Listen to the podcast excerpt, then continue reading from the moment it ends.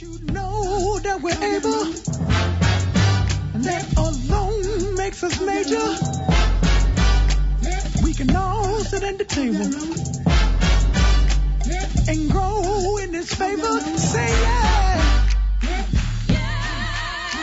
Say yeah.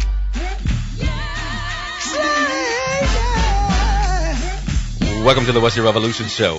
So for men and the people who love them. Where we discuss how men can find and embrace the best and healthiest versions of themselves.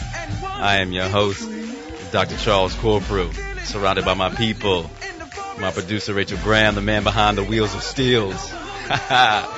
Kendall the Jazzman Williams. What's up, everybody? How you doing? Hope your week's been good. I remember um, a couple years ago. I'm not going to date myself. Everybody knows how old I am by now. Yes, exactly. But my parents and I used to have a residence in Aruba, and we would go every other year to check it out and have a good time, spend some time at the beach. I met some great people. My good friend Pam, who lives in Denver, just some amazing people. But I remember one time sitting on the flight with this older white gentleman, and we struck up a really good conversation. Couple hours flying down to Aruba, you know, you can talk about all kinds of things, what you're going to do on the beach, where you're going to go, what are you going to eat, you're going to sky, skydive, all the different things. But he wanted to talk about real estate. And he gave me this advice. He said, you know what? I've been able to, I'm 60 years old. I started buying houses when I was 40. He said, I bought one house every year for 20 years. He said, now I'm in the midst of selling one house every year for the next 20 years and I can retire. And that stuck with me. That stuck with me, this idea of buying real estate to create wealth. Although I have not followed his plan, the interesting thing there was his plan and how he was being, being able to create wealth. He talked about all the things that he was able to do with the residual of the income that he was getting from now all of his 20 properties how he was going to continue to make money from those properties and what he was going to do if he had the opportunity to pass them down, pass that money down to his kids. Oftentimes we as people of color, as men of color, don't think about generational wealth. How are we passing down the knowledge, one, and the wealth, two, to our children? Shout out to Quince Griffin and my main man, Leon Kesey, who have those ideals and principles down pat as we continue on our access to capital and growing our wealth, our knowledge, and as well as the money in our pockets, I have today a new person to the show, but one of the authorities on real estate and wealth, Damon Burns, Executive Director of the Finance Authority of New Orleans. Damon, what's up, brother? How you doing? Thank you, Doc. Thanks for having me on today. I oh man, it. he went formal, called me Doc, man. Yeah. I, appreciate it. Yeah. I appreciate it, brother. We ask every your house, man. Oh man, no, it's it's Rachel's house. that's that's what it is. You're not even paying attention, um, brother. We ask everybody, what's your revolution? What's my revolution? So my my personal revolution at this point in time, at, at this point uh, in my life, is to give back to the city of New Orleans through um, my job, my work. You know, the Finance Authority is a quasi-governmental agency, and we're here to serve the people of New Orleans. So, um, my mind, my mindset at this point, point in time is on complete service and doing my job to help New Orleanians have a better quality of life. No so. doubt, no doubt, and and that's what we that's what we need. We need people who are in that business of service. You know, I think about my fraternity, man, service, and that's what we do, and how how we make sure as a people that those people who call New Orleans, New Orleans home, everybody that calls New Orleans home has the ability to thrive. We talk about equity and all types of things. We're going to talk about equity and housing today and what that means for us as well. Quick question for you, brother. What's your favorite real estate book? My favorite real estate book. Oh, uh, probably Black Labor White Wealth. Hmm, tell me about it. That's an interesting book because it talks about how real estate wealth was acquired in this country. Mm. It gives a detailed account of how the, the federal government and state governments um, took land. I won't say acquired. It t- took land and redistributed right. that land to individuals coming to new, uh, coming to um, the so-called new world to make a make a life. So uh, the transfer of, of real estate wealth from uh, one group of people to another group of people happened through the federal government, and it actually sets the tone for understanding how our system works today, even though it happened 300 some odd years ago. Right. It was very interesting. I went to uh, the Racial Equity Institute training. I don't know if you've been. I have been actually. Yeah, and you've seen that timeline. Yeah. And it is very interesting, Damon, to look at when Bayard Love is a good good good good man. Mm-hmm. Uh, I want to call him a brother because he, you know what I'm saying, good man. But he really details the transfer of wealth that is going on in our country. Mm-hmm. And if you think about, you know, some of the people we've had on the show in the last couple of weeks, that the average household of color, and particularly African American household, has a savings of eleven thousand dollars, mm. right? Eleven thousand dollars. Where conversely, our white counterparts have over a hundred thousand dollars. Mm-hmm. And and because of that transfer of wealth, and you think about redlining that happened in, in the the 1900s, the 1950s, where certain neighborhoods, and you know, you, you you could detail this much better than I can, but certain neighborhoods were devalued, devalued, and others were valued, and how those homes have increased over time, and the loss of value for us, we haven't been able to transfer that wealth down, and so it's been very very interesting. Let's talk a little bit more about the Finance Authority, just so people know what do you do. The Finance Authority is a quasi-governmental agency, and I, and I know that word sounds a little strange, but all that really means is uh, we were created by the City Council of New Orleans, but we were created to operate um, as a private financial institution, or, or at least I should say a publicly owned financial institution.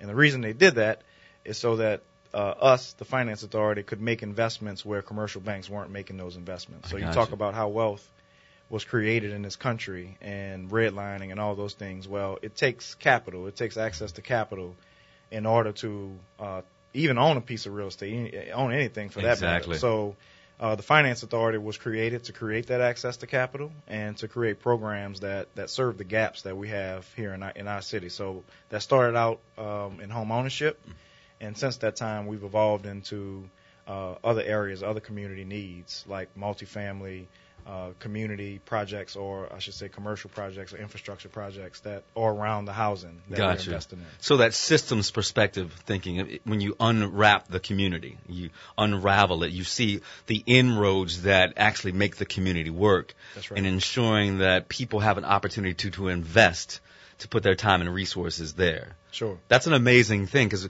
when we think about community outcomes and we think about community health, oftentimes we think about these one-to-one relationships, home ownership, but peeling out the small businesses that actually are, are the backbones of communities and get, and finding that out and where can they go. We talked about that a couple weeks ago with my man Daniel White, um, Daniel Applewhite from Trepwise, not Trepwise, I can't even get it together today, from Propeller, e- exactly, and how that access to capital, uh, him and Aaron Walker and Roderick Miller really had a, a, a good conversation about how hard it is to get access to capital. And so is the finance authority one of those means for people to get access to capital or at least find out how to get access to capital to make their businesses thrive? That's right. So we we were uh, created to be a lane for that access to capital. So right now, if you go on the Finance Authority's website, you'll see a program called Own New Orleans, and that program is a mortgage program that provides um, families making up to ninety nine thousand dollars a year, whether it's one fam one person in that house or four people in that house, it doesn't matter. Most people in New Orleans make below that amount. So um, in that program, we provide families with the mortgage as well as the assistance needed to access the mortgage. Wow. And so that that sets the finance authority apart because usually when you go to a financial institution, it's usually just a loan. Mhm. There's no assistance, you know, Right, unless right, it, unless exactly. it's a special circumstance. So as a public entity, we need to facilitate or we want to facilitate home ownership because we think it's good for our people, it's, it's good for the quality of life, and it's good for our community. So the finance authority takes its resources uh, to help deals happen where they otherwise would not happen. Wow, wow, and why am I just hearing about this?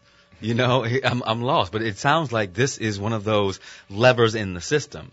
That you all are a major lever in the system, and many people need to know what you all have the ability to do. That's amazing. Yes. That that's amazing. So let's pull back a little bit and really dive down into how does owning real estate or creating real estate through wealth, and this is a part of the show, allow people to find and embrace the healthiest versions of themselves.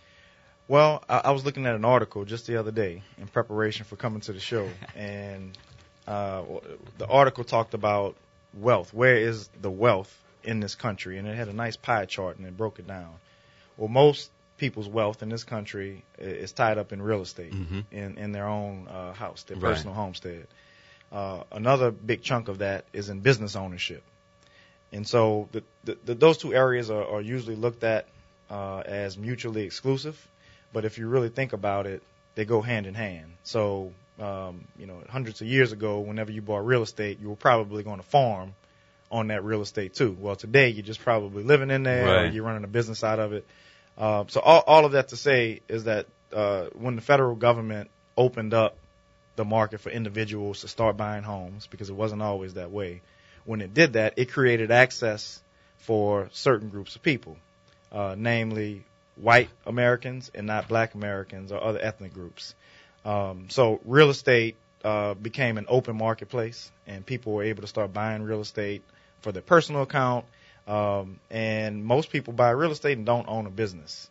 So most Americans have their wealth, if they do own a home, it's in their house. It's in the equity Right. that that they get for it, that they've earned from buying that home. So it's really important to the day to day. And how does it affect someone? Well, if you own your own house, uh, you have a little bit more control over your destiny.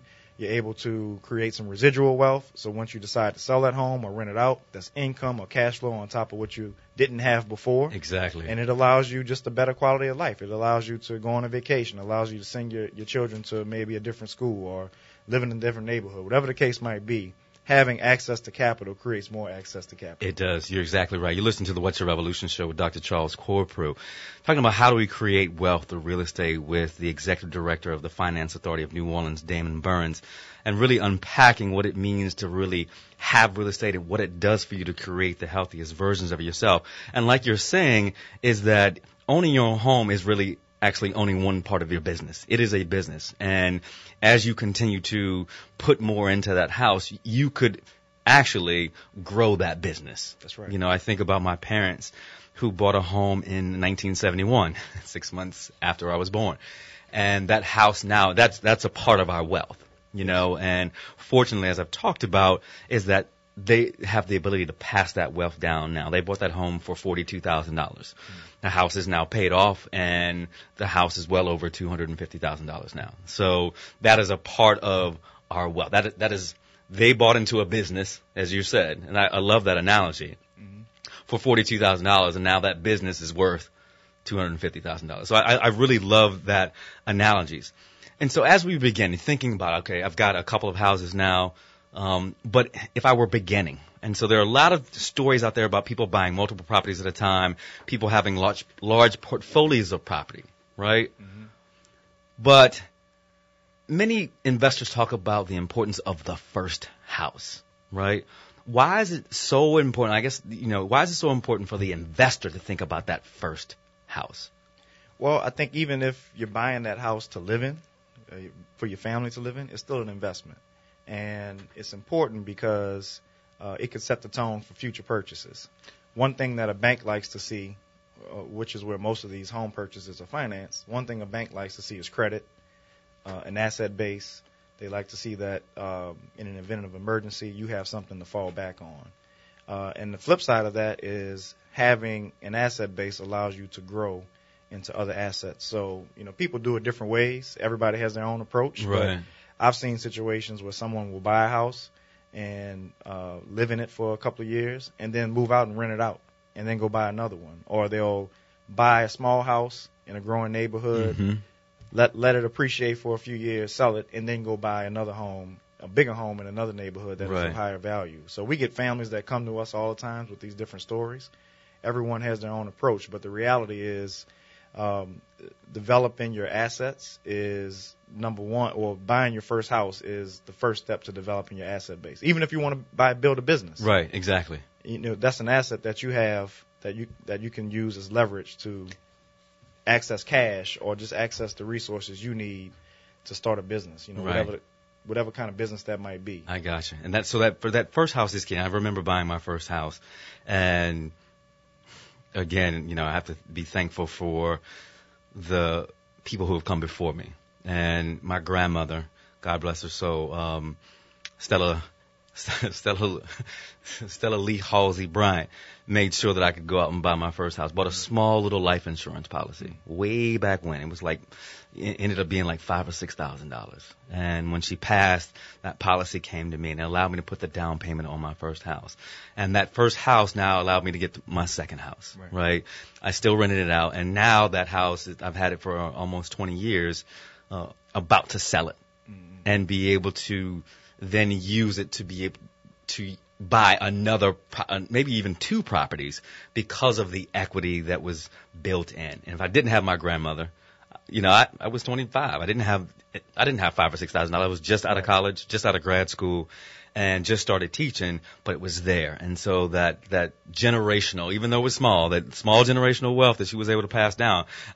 And that, I think that's another conversation that we have down the road, life insurance and different things, and how to build that to yes. be able to pass that down um, that first house is really key. And as I continue to grow as an investor, I look back, and we have to ha- have that ability to look back, brother.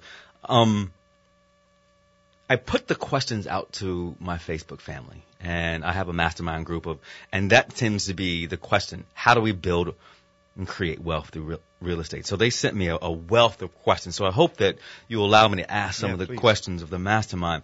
One of the things as we talk about getting past that first house and thinking about what what that looks like. One of the questions was, what's the most important thing to think about when buying investment property? Cost, return on investment, or yield? Hmm. I would say that depends. It okay. depends on what, what kind of neighborhood or community you're buying into. So if I'm buying into an undeveloped area or an area that has some growth potential, then I'm I'm more concerned with price appreciation. Okay. If I'm buying in a more stable neighborhood where the prices are what they are, uh, but I can get good income, then I'm more worried about yield. Okay. And All so right. it, it, depends on uh, what you're actually trying to accomplish on the ground and, and what kind of neighborhood, what the demographics of that neighborhood looks like. I got you. And yield is basically what are you making after all of the expenses? That's right. Yeah, all of the expenses. And there's some interesting formulas out there when you think about investment, probably whether they be commercial or whether they be uh, individual investment or residential. Interesting formulas thinking about um, vacancy rates, thinking about repairs, thinking about uh, management costs, all of these different things get you to your bottom line at the end of the day. And what would you say is probably if I, if I'm an investor thinking about that that a percentage would say okay this is a good percentage for me to go into this deal if, if I'm looking at yield on my return on investment. Um, what what what would be a good return on yeah, investment? good return on investment. Um, so that that too depends on where the market is and what your alternatives look like. So uh, what I mean by that is what most investors do is they'll look at okay, if I did nothing with this money, if I just wanted to keep it in the bank or my savings account, how much would I make?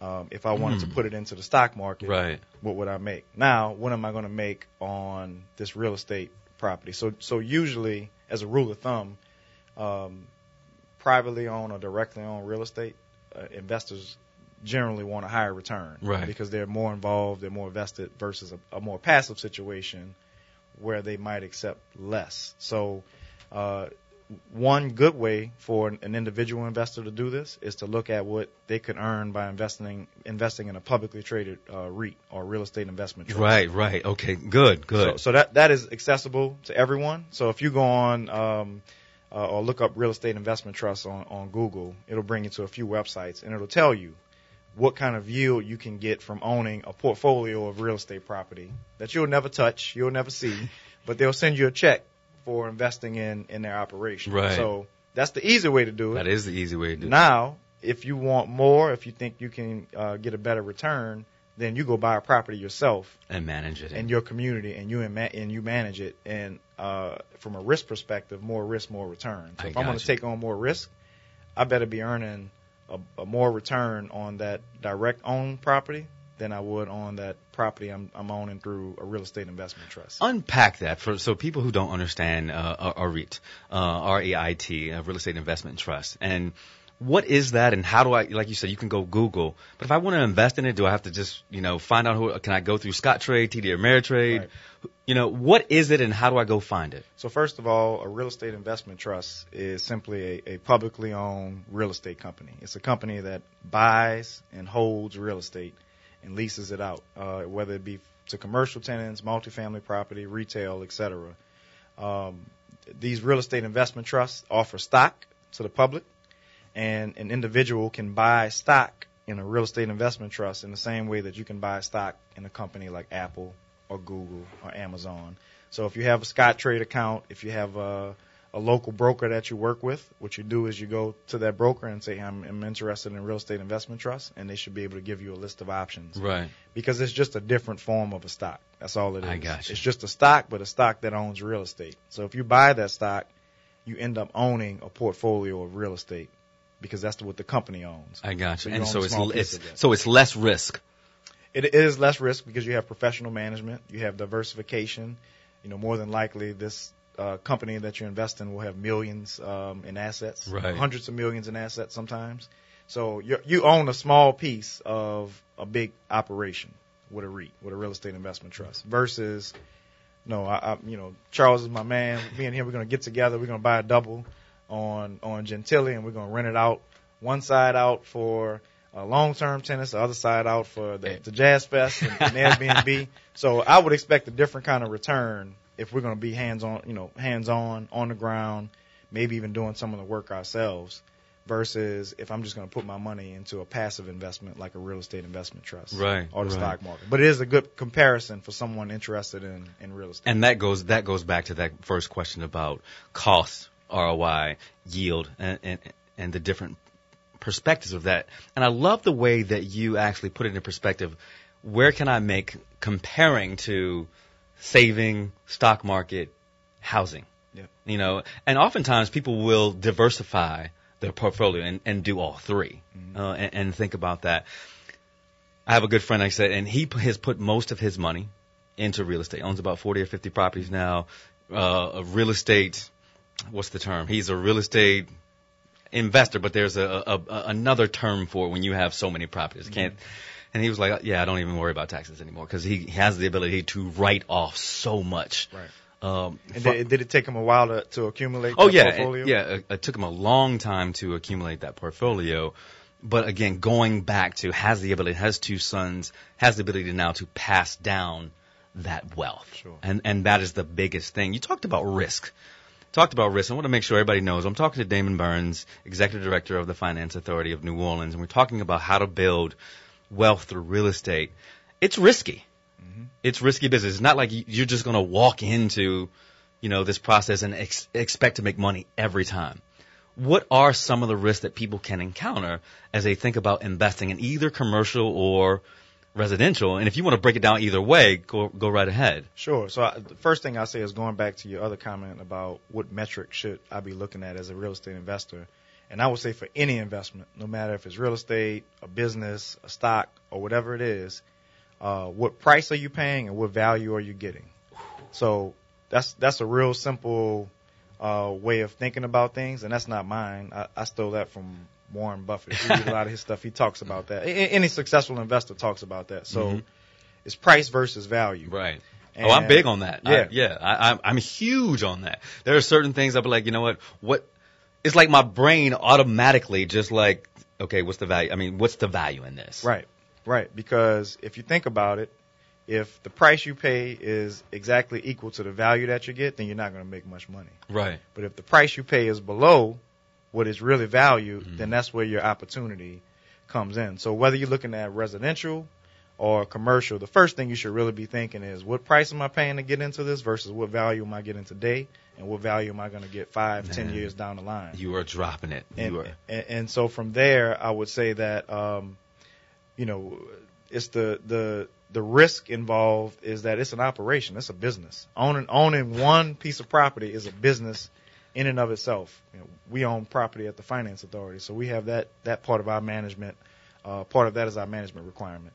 So in uh, the the risk that you take on a, a residential or a commercial property uh, really has to do with the operation of it. Are you a, are you equipped to operate it? Are you equipped to fix things when they go wrong? Are you equipped to deal with management issues, whether it's one or ten people in the building? Um, and then beyond that, it's uh, what kind of return are you going to get over the long run? So it's really about the price you pay up front, and then how well you can manage that building in between. and that's where all of the risk lies. I can get I can get into much more. In terms No doubt, risk. no doubt, and, and and that's what people have to think about because oftentimes we just look at that bottom line, and the residual costs uh, sometimes are physical and psychological labor that go along with it as well. The the the risk is how much time and energy am I going to have to think about Yeah. this property or this business? Time you know, is money. Time is money.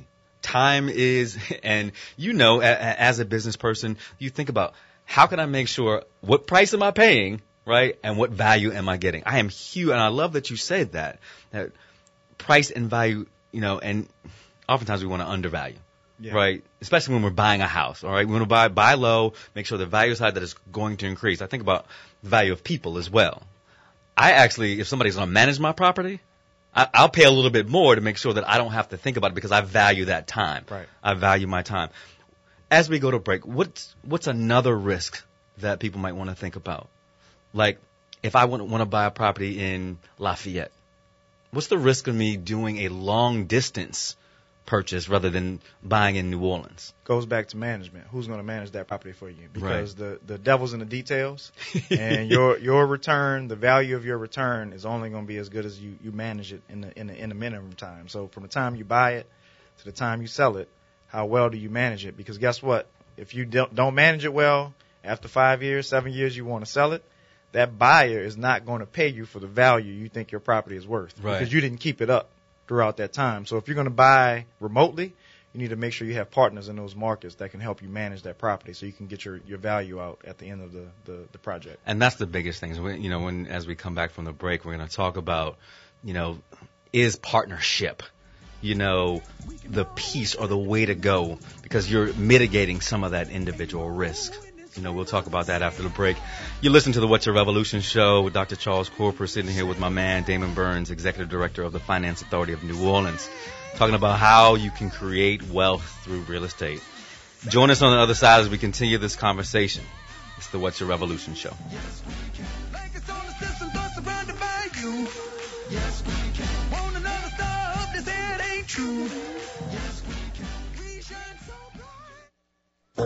can.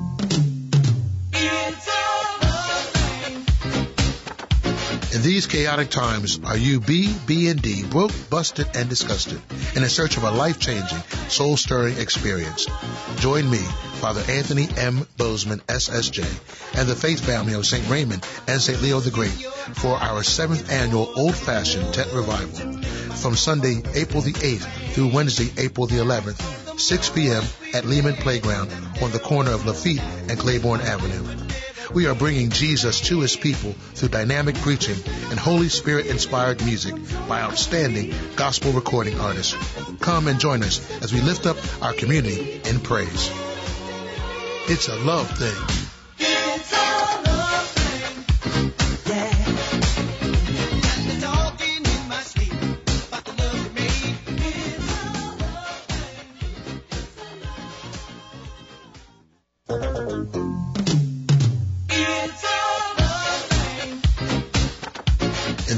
Chaotic times, are you B, B, and D, broke, busted, and disgusted, in a search of a life-changing, soul-stirring experience?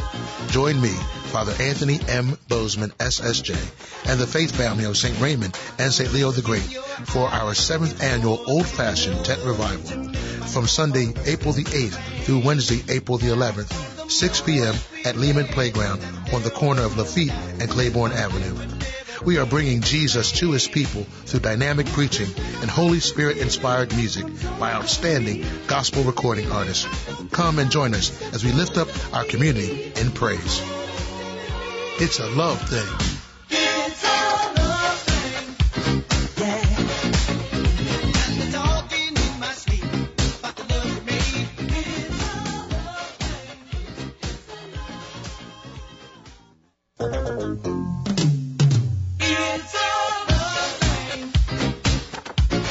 These chaotic times, are you B, B, and D, broke, busted, and disgusted, in a search of a life-changing, soul-stirring experience? Join me, Father Anthony M. Bozeman, SSJ, and the faith family of St. Raymond and St. Leo the Great for our seventh annual old-fashioned tent revival from Sunday, April the 8th through Wednesday, April the 11th, 6 p.m. at Lemann Playground on the corner of Lafitte and Claiborne Avenue. We are bringing Jesus to his people through dynamic preaching and Holy Spirit inspired music by outstanding gospel recording artists. Come and join us as we lift up our community in praise. It's a love thing.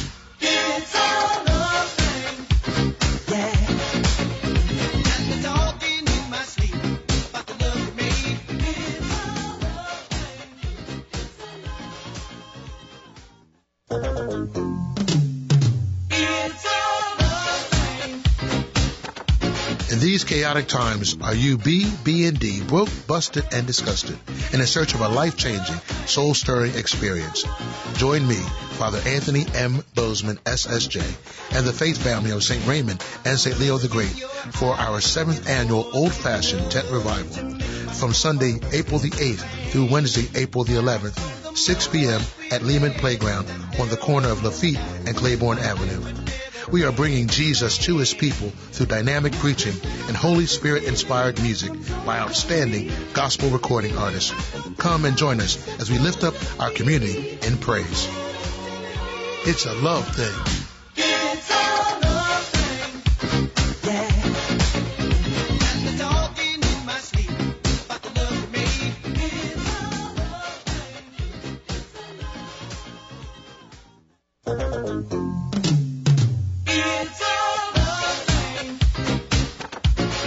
Chaotic times, are you B, B, and D, broke, busted, and disgusted, and in search of a life-changing, soul-stirring experience? Join me, Father Anthony M. Bozeman, SSJ, and the faith family of St. Raymond and St. Leo the Great for our seventh annual old-fashioned tent revival from Sunday, April the 8th through Wednesday, April the 11th, 6 p.m. at Lemann Playground on the corner of Lafitte and Claiborne Avenue. We are bringing Jesus to his people through dynamic preaching and Holy Spirit inspired music by outstanding gospel recording artists. Come and join us as we lift up our community in praise. It's a love thing.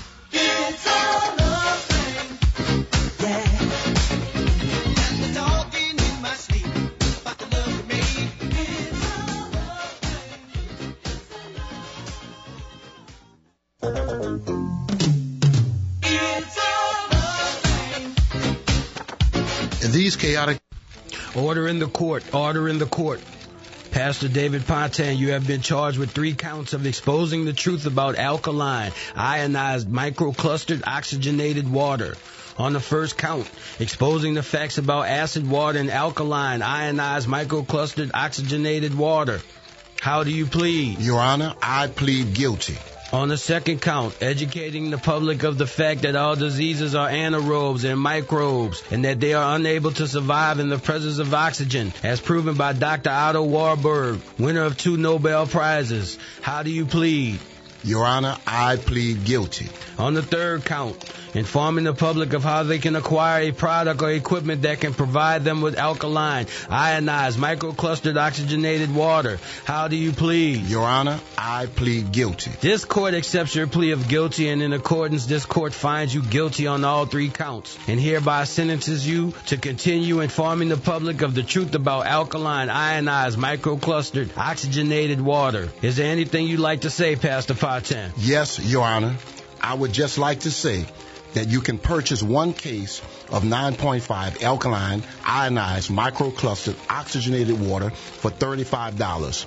Three cases on sale for $100. Or purchase your own water ionizer machine for as little as $1,480. Call right now 504 701 4711.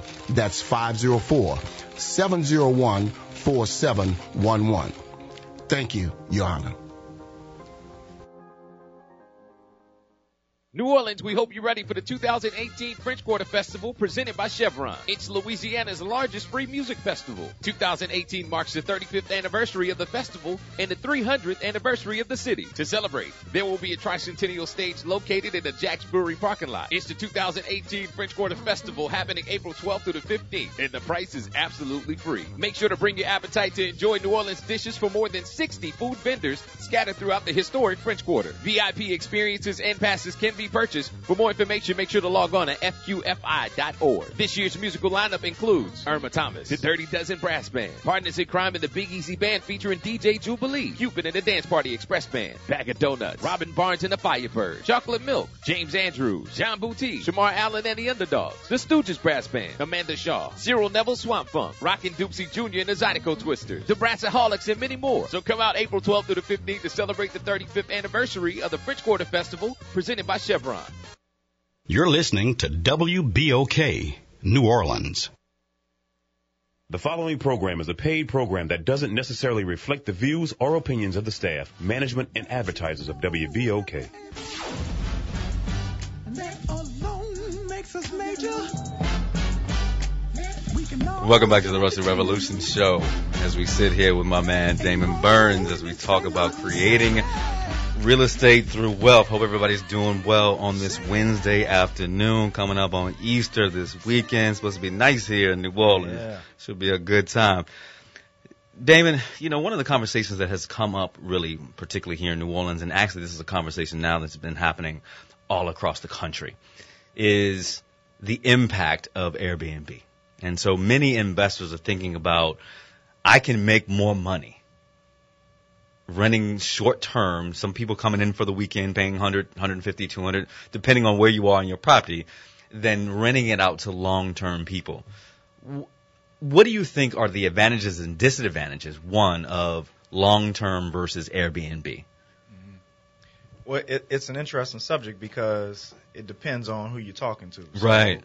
So with with the internet and so many uh, online products t- today or online access, you can buy a property from New York and, and buy a property in New Orleans, or you could buy a property from somewhere else in, in the world. really. Right, right. uh, sight unseen, and that happens a lot here. I don't have the data that says how much how much that has happened versus the other scenario, but on the flip side of that, uh, we try to get people to buy doubles in our program so that they that they they can rent out the other side to provide income. So Mhm. when you're talking about someone that's here, a native, or someone that has lived here for a while and, and pays taxes here and lives here and works here, well, we want them to get that opportunity for additional income. Exactly. But the double-edged sword uh, uh, side of that is anybody can buy. It's a free market. So people with access to capital, money is real cheap right now. Interest rates are lower than they ever have been. Wow. So wow. if going back to your earlier conversation, if you already have assets, it's easier to get more assets. exactly.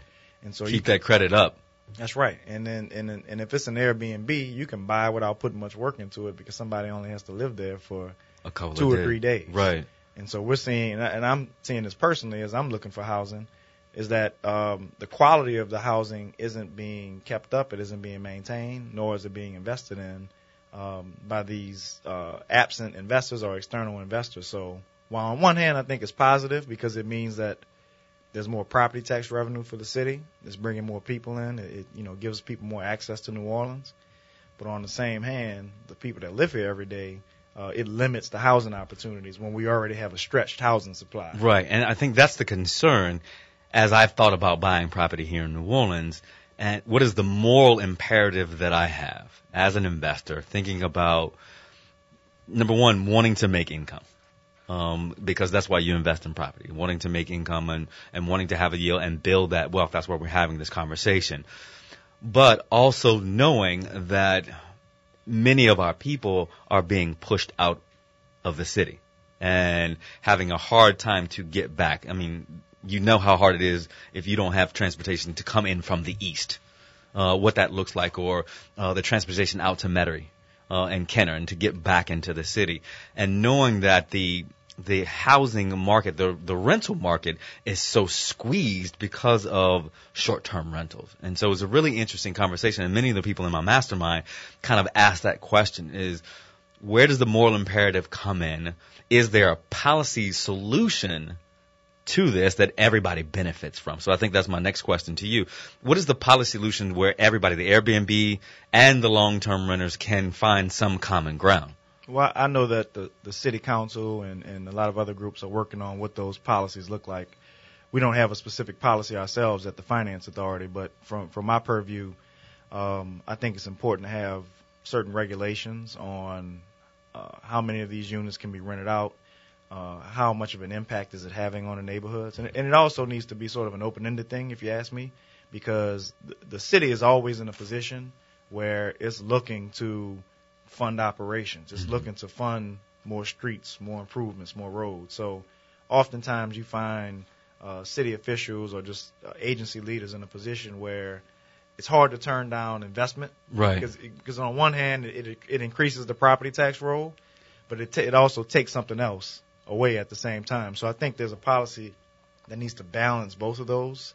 And I and, and, and I really don't think you can do it without studying the data. Right, and I'm a I don't big know that that has happened yet. No, and I'm a big data wonk myself, a policy wonk as well, and trying to think about how data can inform policy. Oftentimes, it is emotion that Yes. that funds policy, uh, emotionally funds policy.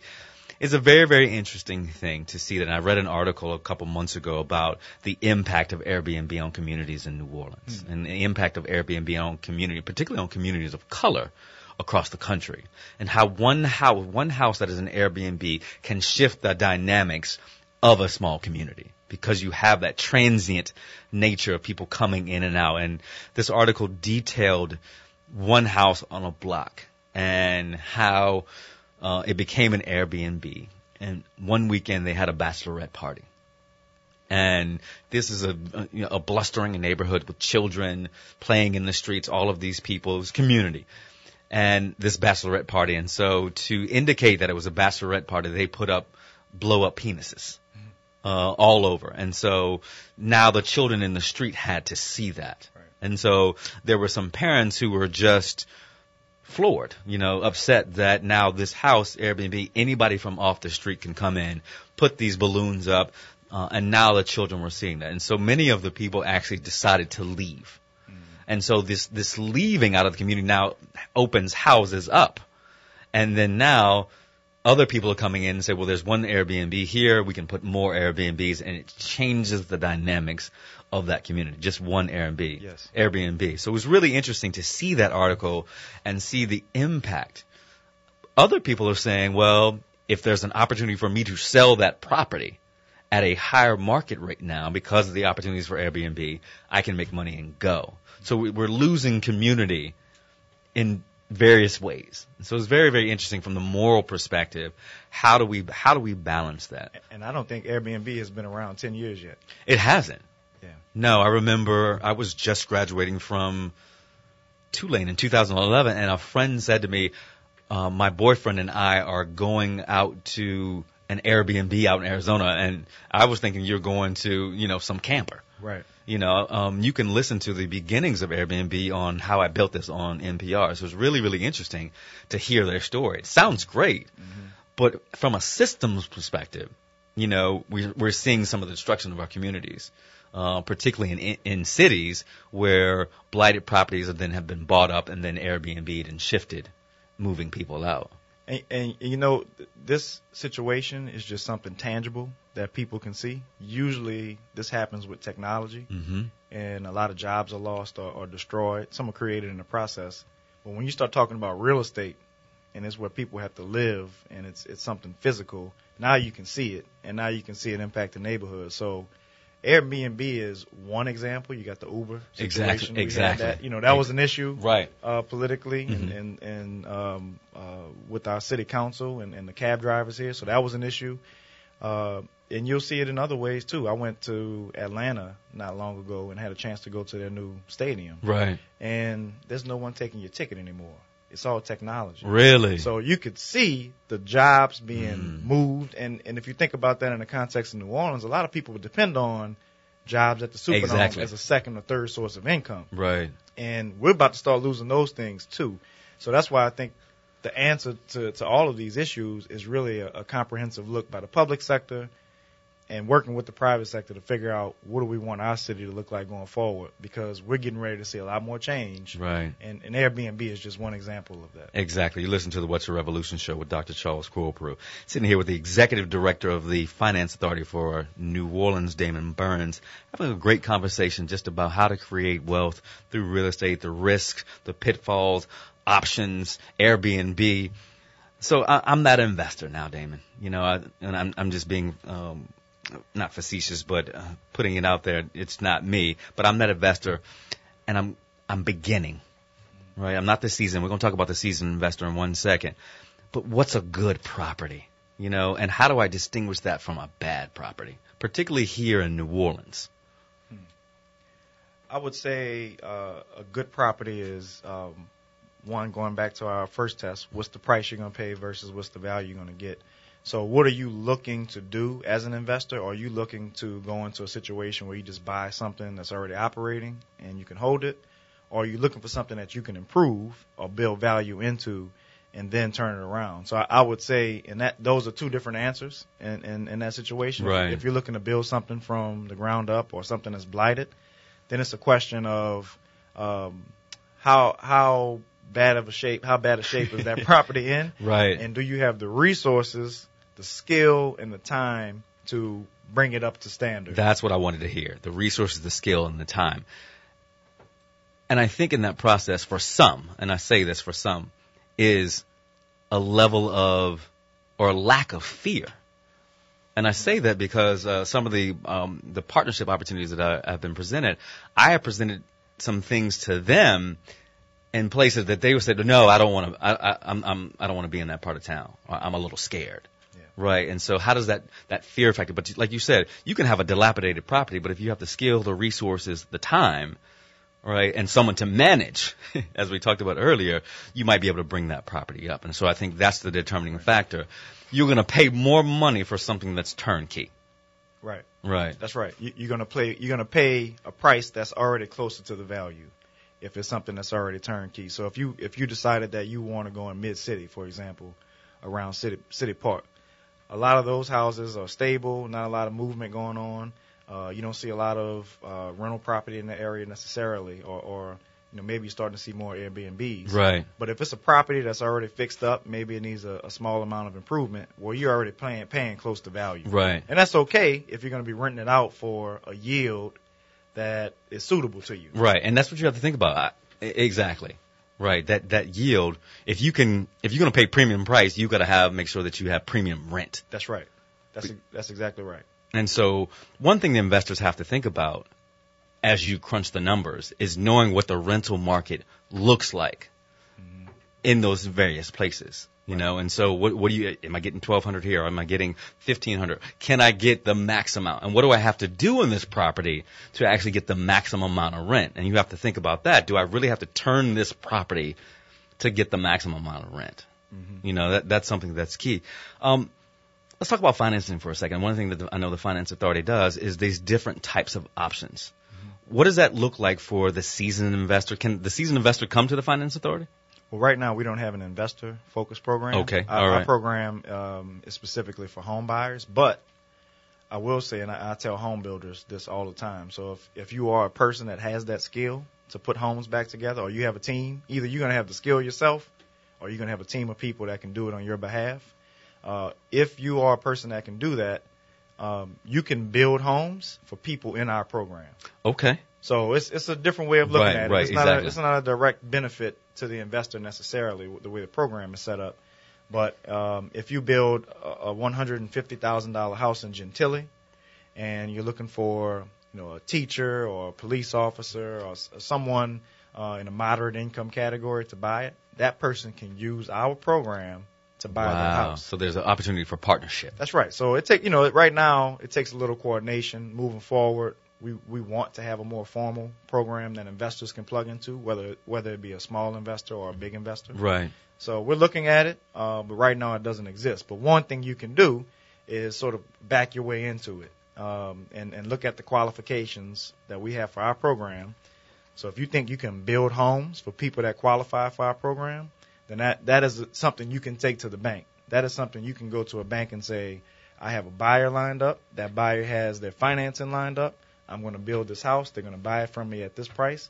And you really have to go through a step by step like that. You have to walk your bank through uh, from A to Z. How are you going to give their money back? Right. How are you going to give your investor their money back? So when you say build a house, now if if it has to be new construction, No, it does not have to be new construction. The home just has to be move-in ready.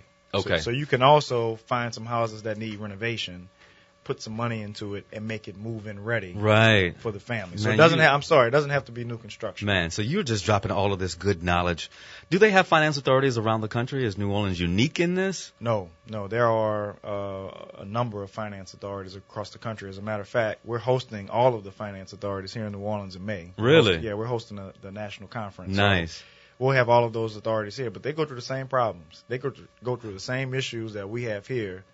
And what's interesting, I'm starting to see the tables turn. We've been dealing with this uh, water management issue for 300 years, and a lot of uh, cities across the country, across the world, New York, San Francisco, now they're talking about stormwater and, and hurricanes and floods and how do we protect our homes from the water that's coming in. So we live in a coastal city and we've been dealing with these issues for a long time. So in many ways, um, New Orleans has some knowledge that other places would benefit from, but in in in other ways we're still on the same level as those housing agencies because we have the same issues: Right. poverty, low wages, blighted homes, Airbnb, um, just changing dyna- dynamics in, in communities. So it sounds like that's going to be a um, a good time and good opportunity for people to, you know, come together and really invest in the knowledge Right. to build and solve solve some of the issues that we're seeing across the country. I love what y'all are doing, man. We're the show always goes by quickly, brother.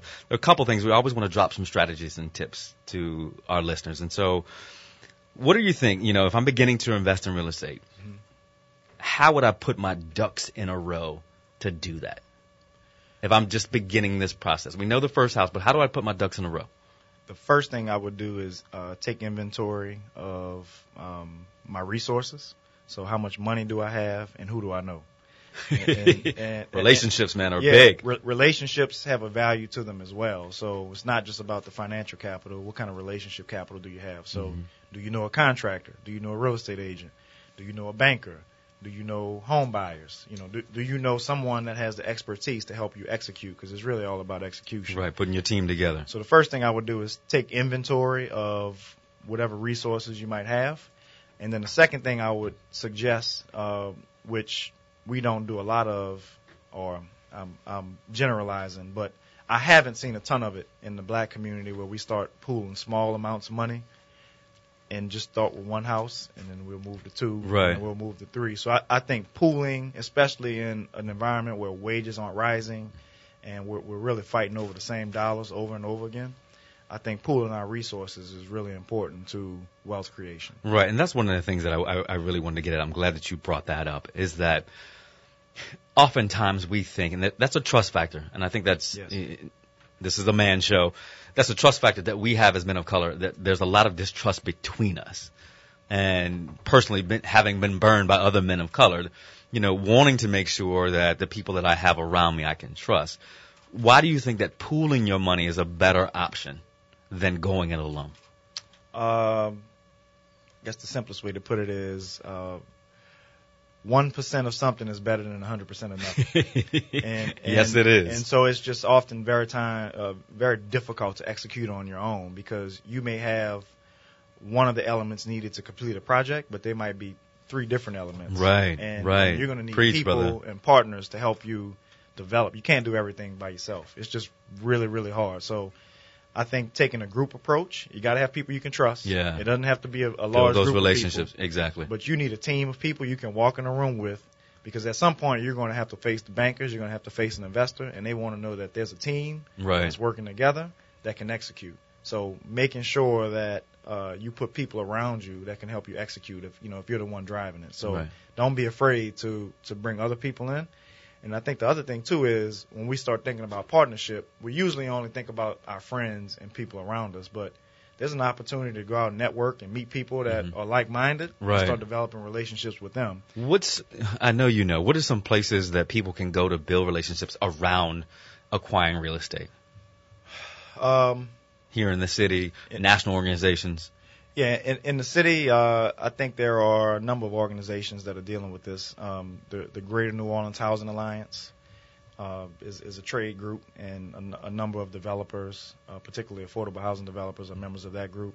Um, I know that the Urban Land Institute has certain events for individual investors.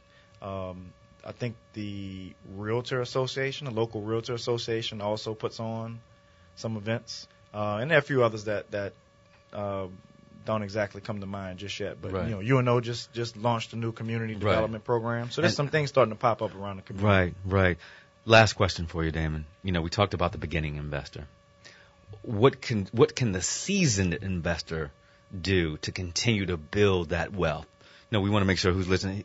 We don't want to, we want to make sure that everybody gets something. That seasoned investor that wants to continue to grow their property. What's one or two tips you can give to them? Um, I think diversification is good. Uh, I've seen situations post Katrina where uh, a group or groups of people had a certain amount of wealth, and that wealth was really concentrated into to one segment of assets. Right. And so when a disaster happened, it just Wipe them out. really wipe them out. That's a great tip, Damon. So I, I think if if you are seasoned and you've had the opportunity to acquire a substantial amount of property, no matter what kind of property it is, if it's a business, you should acquire more real estate. Right. If you've acquired a bunch of real estate, maybe it's all housing that you've done. Now it's time to get into commercial property. So I would say continuing to diversify your revenue streams because we live in a very tumultuous economy. We Right. do. Right, no doubt. Damon, I appreciate all the time, man. No problem. Means so much. I am humbled by this opportunity to speak with you today and all of the knowledge that you have given our listeners. You've been listening to the What's Your Revolution show with Dr. Charles Corprew. I want to thank everybody listening, everybody on Facebook watching, Rachel and Jazz. We will see you and hear from you next week and always be able to answer the most thought-provoking question of your life. What's your revolution? Take care, everybody.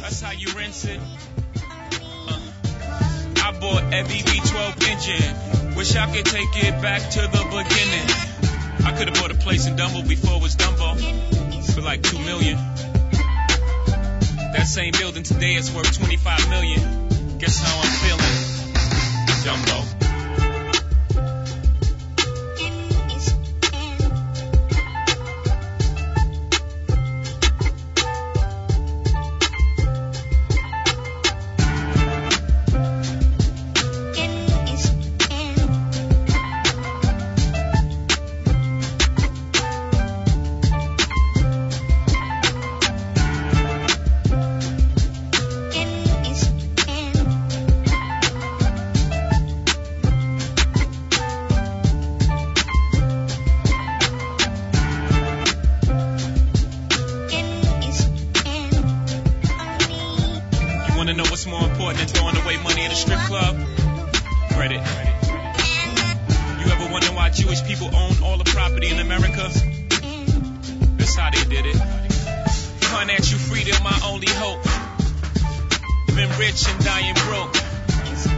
Bought some artwork for one million. Two years later, that could worth two million. Few years later, that could worth eight million. I can't wait to get this to my children.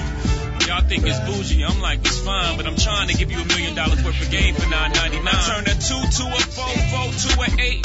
I turned my life into a nice first week release date. Mm. Y'all here still taking advances, huh? Me and my taking real chances, uh.